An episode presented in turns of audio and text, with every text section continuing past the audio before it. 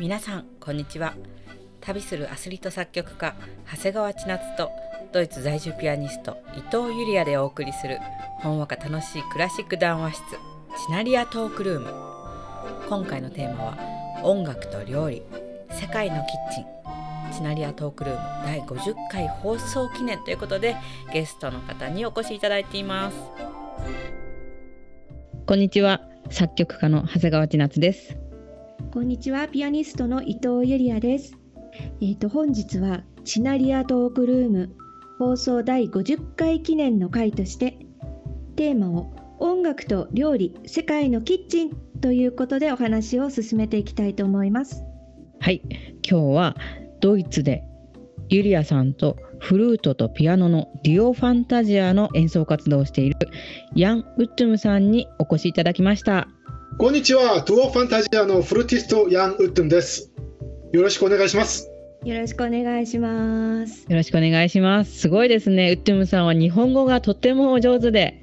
ああ、ありがとうございます。ある時期に、あのー、1年半ぐらいにネットの個人レッスンを1週間で1回やってて、今までちゃんと日本語使えるようになっています。いや本当に素晴らしいですね。あの、ウッドゥムさんは、韓国のどこの出身でしょうか？私はソウル出身ですね。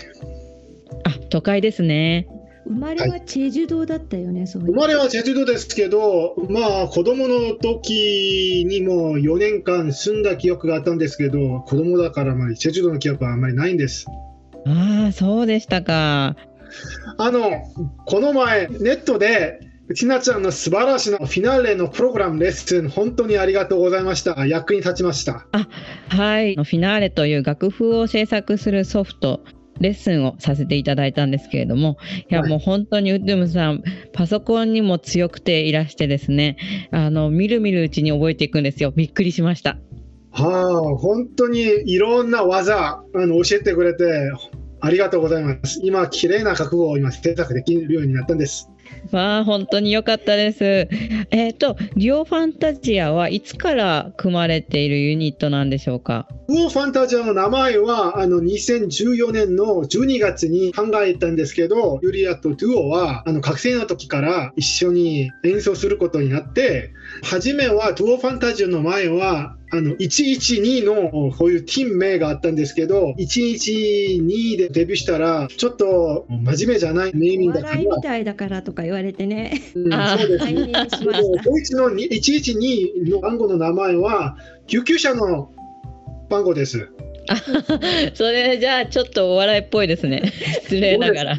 はい、だからなんかもっとちょっと真面目なあのチームの目が欲しいんじゃないかなと思って真面目にデビューしましょう。うんなるほど。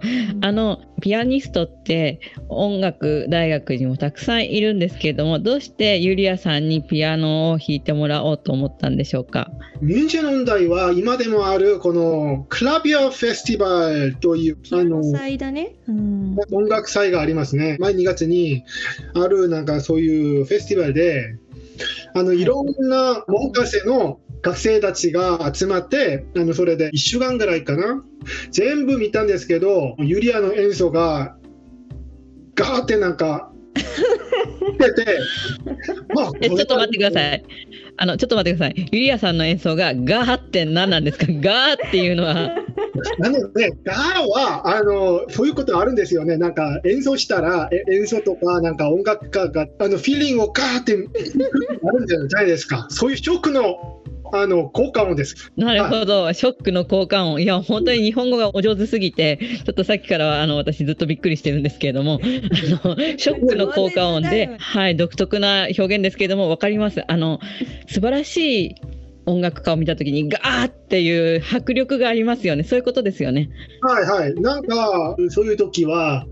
ガーってくるんですよ。はいはい。あのそういうインスピレーションが湧いたわけですね。ありがとうございます。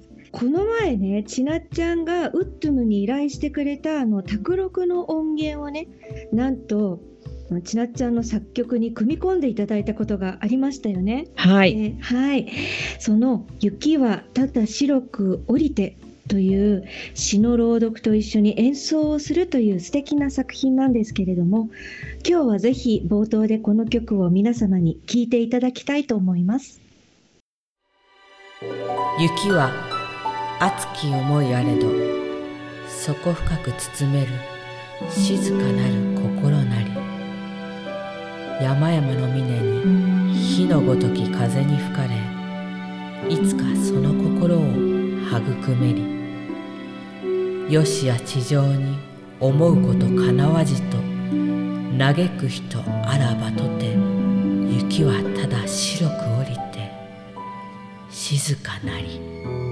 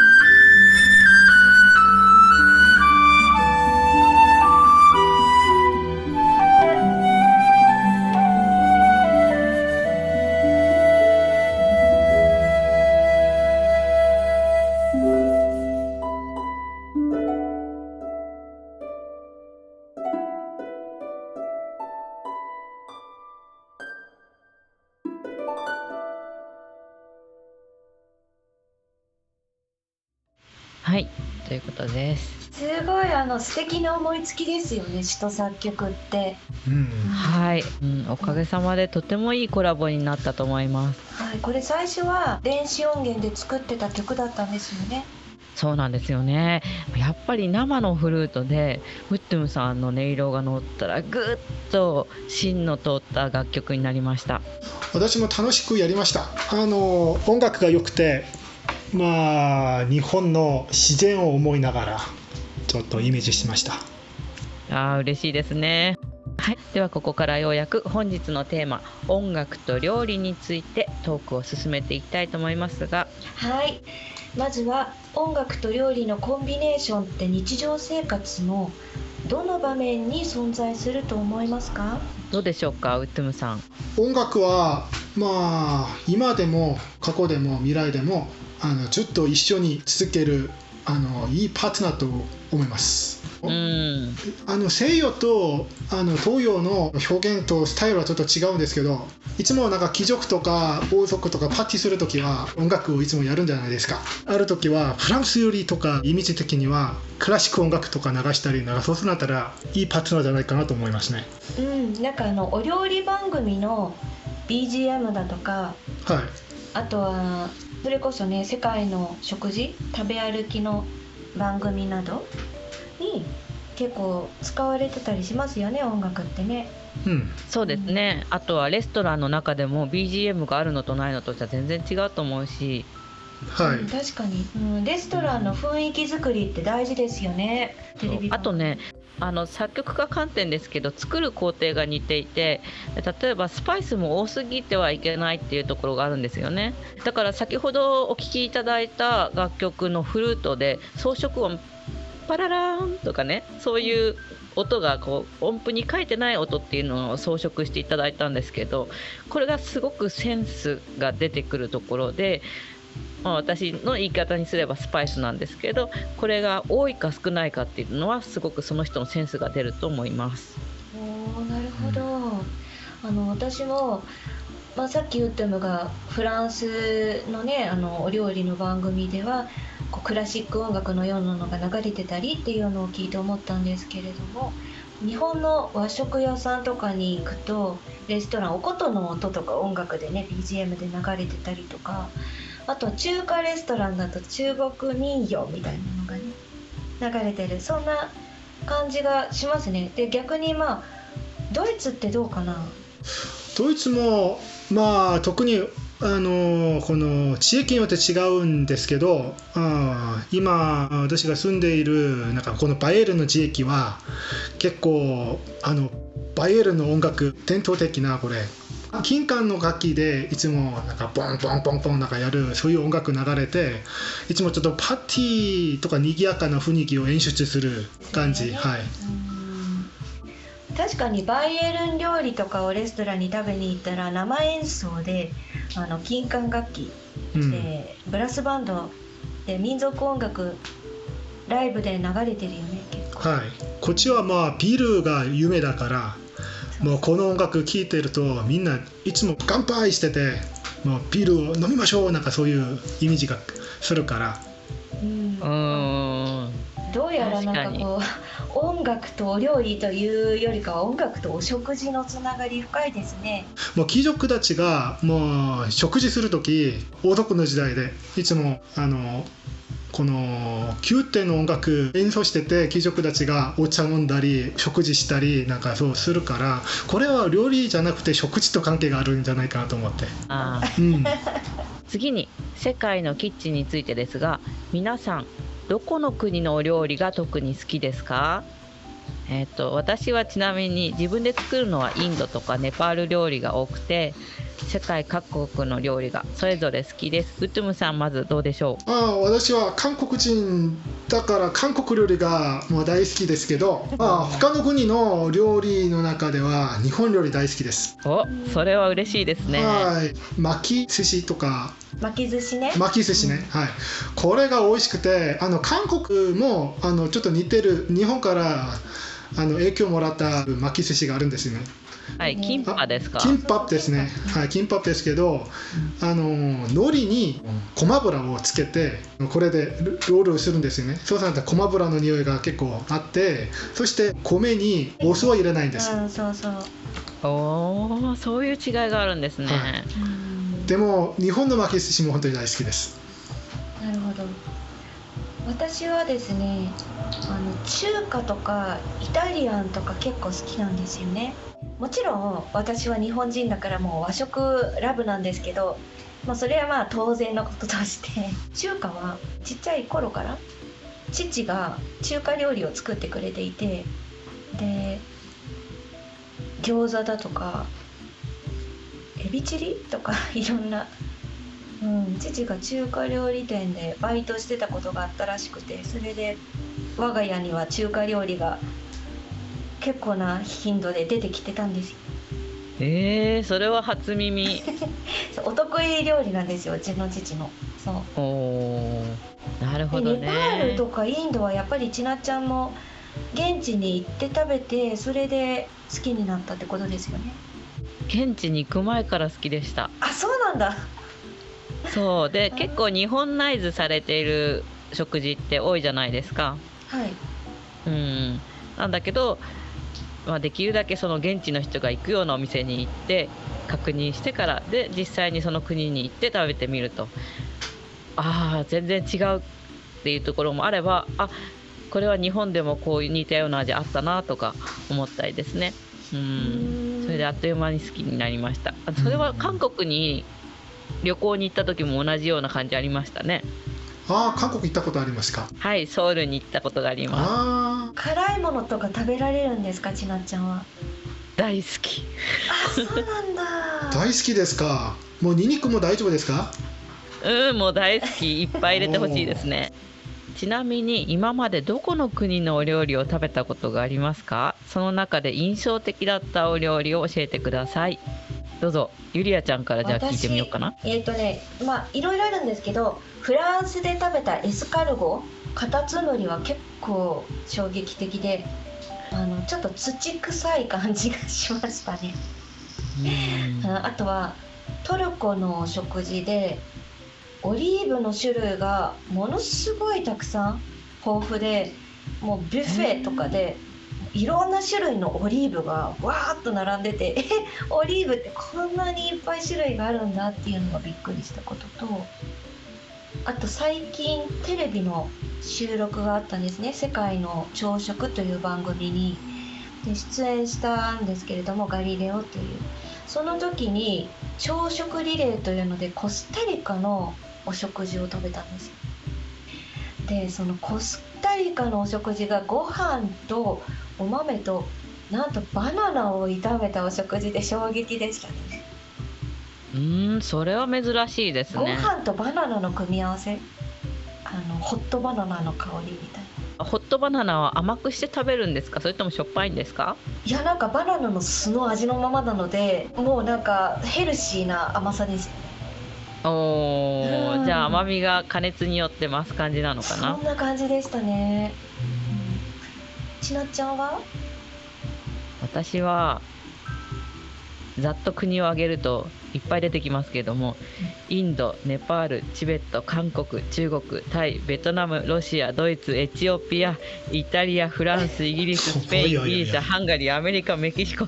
なんかもう一通り世界のまあ全部とは言いませんよ。いろんな国がありますからねでも結構いろんな国の料理を食べたことがあると思います。食通ですよね。食べるの大好きですからね。そっか。えであの何か印象的だったお料理その中で？ネパールに行った時にチベット料理を食べたんですけれどもモモっていうあれはなんだ餃子？蒸し餃子みたいなのがあるんですね。それのえっとあれはなんだ水牛の肉が入った蒸し餃子みたいなのがあって初めて食べましたねちょっと感激でした蒸し餃子？蒸し餃子で 蒸しじゃないからあ、蒸しじゃない。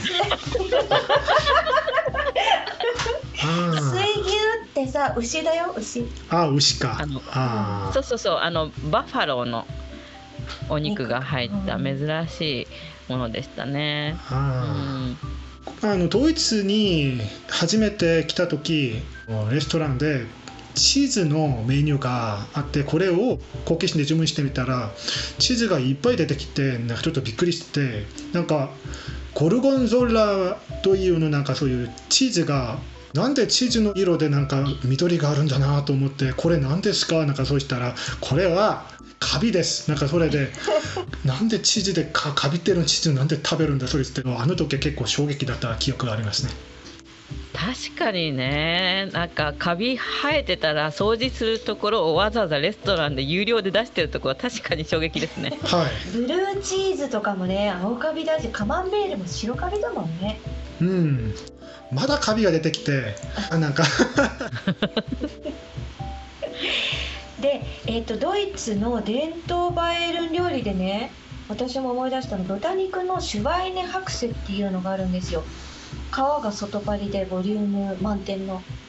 で私もドイツでそれを頼んだ時にあれにフォークとナイフが突き刺さってお皿の上に 盛り付けてそのまま出てきたのを見てなんかなんて迫力なんだと思って。まあこっちの地域はいつもなんかホンティングするの地域だからあの住宅でこの自分がホンティングしたなんか動物の顔をかけたりなんか そうするんじゃないですか。あの狩りをしてねそのそうそうそう。はい、鹿の頭とかをねはい。飾ったりとかしますもんね。はい。そうしてますね。バイエルン特に多いよね。ちょっと残酷な話ですけどでもうん。見たらうわすごいなそういうことを考えたことはありますね。うん。ん確かに。それでは音楽と料理他の観点からトークを発展させていきたいと思いますがこのキーワードから皆さんそれぞれ何を思いつきましたか？じゃあちなちゃんから これ難しい。なんかやっぱりスパイスとか調味料とか思っちゃうんですよね。うん。なんかお料理と演奏する人ってよくわかるって言われたことあるの昔。私があのちなっちゃんを招待した時にね日本で。グラッシュを作ったんですよね。でそれで食べたらこれゆりあちゃんの演奏と同じみたいな感じのコメントをもらったんですよ。あ覚えてるかな？ーはいはい覚えてますよ。うん。あのグラッシュってあれねえっとハンガリー料理スープか。うん。作ってくれた時だよねトマト煮込みの。そうそうそう。でなんかそれで初めて音楽とお料理を結びつけてあのコメントをしてくる人に出会ったんですよ。それがちなっちゃんだったんです うん、なんかねゆりあちゃんの作ってくれたあの時のスープ覚えてるんですけどすごく王道なんだけどなんかどこかにちょっとチャーミングさがあるっていう感じの味がしたんですよね。なんかそれがすごくねあの伊藤ゆりあさんのピアノの演奏にも通ずる感じがしました。面白かったなと思って。ウッテムは？音楽と料理がやっぱりちょっと家庭がちょっと似てるんじゃないかなと思いますね。例えば料理する時もう一人で料理したらこれは特奏のピアノ独奏会みたいなそういう演奏になるんですけどあのレストランでキッチンで見たらいろんな調理者が一つの料理のためにあの一緒に働いてるなんかそういう家庭を見たら小さいのあの組見たらデュオからあの多いの組見たらオーケストラみたい。それでそういう過程がちょっと音楽と似てるかなと思って。音楽はこの音のためにみんなが合わせてあの一緒にするんですけど料理はやっぱりあの食欲なんか味覚のためにみんなが一緒になんか共同するのことを見たら似てるんじゃないかなと思いますね。これがちょっとあの私の観点ではそういうことありますね。ねあの韓国で一番有名な結構家庭で食べてるのビビンパという料理があるんですよね。これイニシャルも BBB です。B が3個で。はい。なるほど。はい。トリプル。が3個で。トリプル B ですね。ドイツではトリプル B は大事じゃないですか。ベーベーベーというと。はい。バッハ、ベートーベン、ブラームス。はい。でも韓国の BBB は家庭でいつも食べてる料理ですね。ビビンパは。外国のあの友達あのいつも私が韓国料理やるようなからそれで招待する時結構説明するんですよね。今日はあなたたちは指揮者です。それでなぜかというとあのビビンパは米と野菜といろんなあのナムは日本語で、まあ、知らないんですけどこれを混ぜて最初にはあのコチュジャンというのこの赤いあのソースてなんか全部混ぜてそれでいつも説明する時は食卓はあのホール。そしてお皿はあの舞台。そしてあの米は多分見学楽器そして野菜はもう管楽器なんかそれで全部混ぜる。そしてあのもちろんスプーンで混ぜるんですね。オーケストラってことですね。はい。全部オーケストラですよ。でスプーンはチキボそれでこれで全部混ぜないとよく混ぜないと味が出ないからあの 食べる直前に米がちゃんと混ぜないとこのオーケストラはちょっと練習ができてない。それであのよく混ぜてるのそういうピミパン見たらああこのオーケストラいいオーケストラで。まあ。なるほどね、うん、指揮者はスプーンだみたいな。はい。面白いですね。一つの,、あのお皿の中で一曲オーケストラの楽曲が完成するということなんですね。そうですね。うん、がまあ私もあの実際にお料理してる時っていうのは無音だとちょっと寂しいから音楽とかラジオを聴きながらお料理するのが好きなんですよ。でケーキとか作る時はなんかこう爽やかな映画音楽とかに聴いたりとかしてて疲れたなっていう時にお料理しなきゃいけない時は元気出るスイングとか聞きながらお料理すると結構なんかこのリズムに乗ってあの 包丁刻んだりとかねしてあのノリノリになってお料理できるから音楽結構大事だなと思ってて。そういう意味で、うん、それでは、うん、音楽とお料理の面白いエピソード何かありますか、えっと、私の方からはですねツイッターで一時期「作曲飯」というハッシュタグで料理を投稿していましてでとうとう料理オフ会というのを開いてしまったことがありました。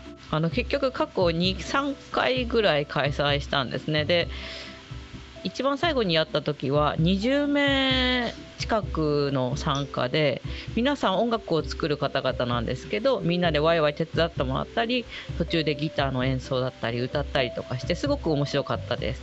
すごい。それは面白いですね。私も何かあの今後お料理と音楽をつなげたあの演奏会だとか企画だとかそういうのをちょっとやってみたいなという気はいたします。あいいですね、うん、やっぱりなんか音楽家って料理がすごく好きな人とかも結構多い気がするんですよね。お二人はどんなお料理が得意ですか？私はレパートリーまだ少ないんですけれどもあの中華料理が好きってさっき言ったように 肉まんとか自分で作ります。お肉まんは結構定期的に食べたくなるので肉まんこっちで売ってないから自分で作って食べてたりとか。あともうなんかちょっとレアなんですけど湯葉を自分で豆乳から作った時は感激しました。あこんな簡単にできるんだって。いいな しかも美味しいと思って、ウッドゥムさんはどうでしょうか？まあ私は麺よりスープよりまあ全部全部できるんですけどあのキムチとかあの発酵する料理が今チャレンジなので次はあの自分で納豆を作る予定があって納豆。うっそあの大豆を注文してましたよね。うん。一応なんか初心者だから一応3キロ注文したんですけどこれは 健康な飲食だから納豆を作って定期的に食べたいななんかそういう欲があって。はい素晴らしいですね。あのー韓国の方に怒られちゃうかわからないんですけど私納豆にキムチを合わせて食べるの結構美味しくて好きなんです。それ音楽で言うとコラボですよね。はいコラボです。わおこれはこれは面白い組み合わせですね。キムチもあの発酵飲食で納豆も発酵飲食でああそして去年はインドのカレーソースをあの定期的にいつもトマトソースをいつも用意してて毎週カレーを食べることになりますね。おー素晴らしいですね、うん。えでちなっちゃんの方はどうですか？なんかもうお料理の達人のイメージなんですけど。なんか実はお菓子作りとかも好きなんですよ。うん。そうだったね、うんうん。この間友人が私にコートを2着くれたんですね。お礼にケーキでも送ろうかなと思って。送りましてチョコレートケーキとチーズケーキ。すごく喜んでくれてはいなんかあっという間にその彼女はお母さんと一緒に食べたみたいなんですけど一瞬で半分なくなったと言ってました。うん、わかるな。美味しいケーキとかね、まあの目にするとたまらないよね。そういえばこの前あのし去年とかちなちゃんが自分で作ったあのはいはいジャム送りましたね。はい。はい、私もジャム作るからあのジャンプ作ってる人間としてあのよくちょっと ちなちゃんのキャラクターを理解しました。すごいジャム作ってる人間って、はい。あの今おっしゃいましたけどごめんなさい笑っちゃった。フルーティストですよね。はいフルーティストだけどジあジャムはあの大好きだからジャムも自分で作るんですよ。はい。あの以前ウッドゥムさんが作ってくださったのかないちごジャム。はい。そうそうあれすっごい美味しかったです。ごちそうさまでした。さジャムトレードしてるよね。面白いね。もうドイツの畑からなんか来たなんかいちごだから。はい。忘れられないぐらい美味しくてまた食べたいです。はい。あーまた送りますまだ送りますまだいっぱいありますよ。うん何十瓶ありますか よろしくお願いしますということでね。はい。では音楽のコーナーに移りたいと思います。はい。今日の音楽はデュオファンタジアの演奏でブラームスの CD 収録からブラームスフルートソナタ第2番変ホ長調より第1楽章をお聴きいただきたいと思います。本当はねこれクラリネットソナタが原曲なんですけれどもドイツの公演でももうすでに何回も演奏をしていて原曲の枠を超えた世界の広がりがあるとの好評をいただいておりますのでぜひお聴きください「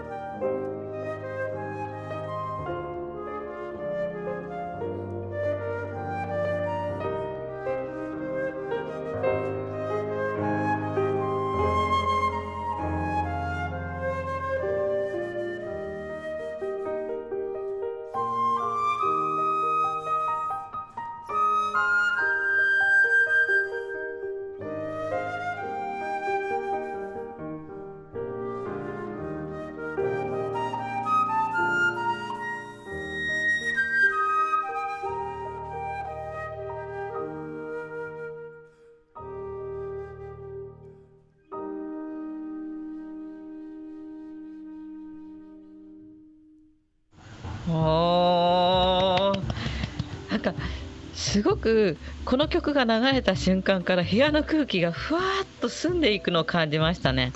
あありがとうございます。ありがとうございます。あのね、やっぱりクラリネットとフルートって音色が全然違いますからね、別世界になっちゃいますよね。うん。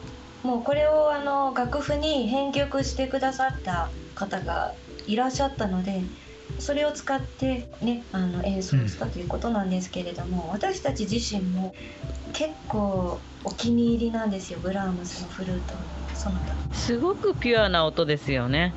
やっぱりうんうん、皆様にぜひこの珍しいコンビネーションをちょっと聞いていただきたいなという思いはあります。そうですね。あの今はあの昔ブラームスとかベートーベン、バッハがあの生きてた時のフルートと全然違うんですよね。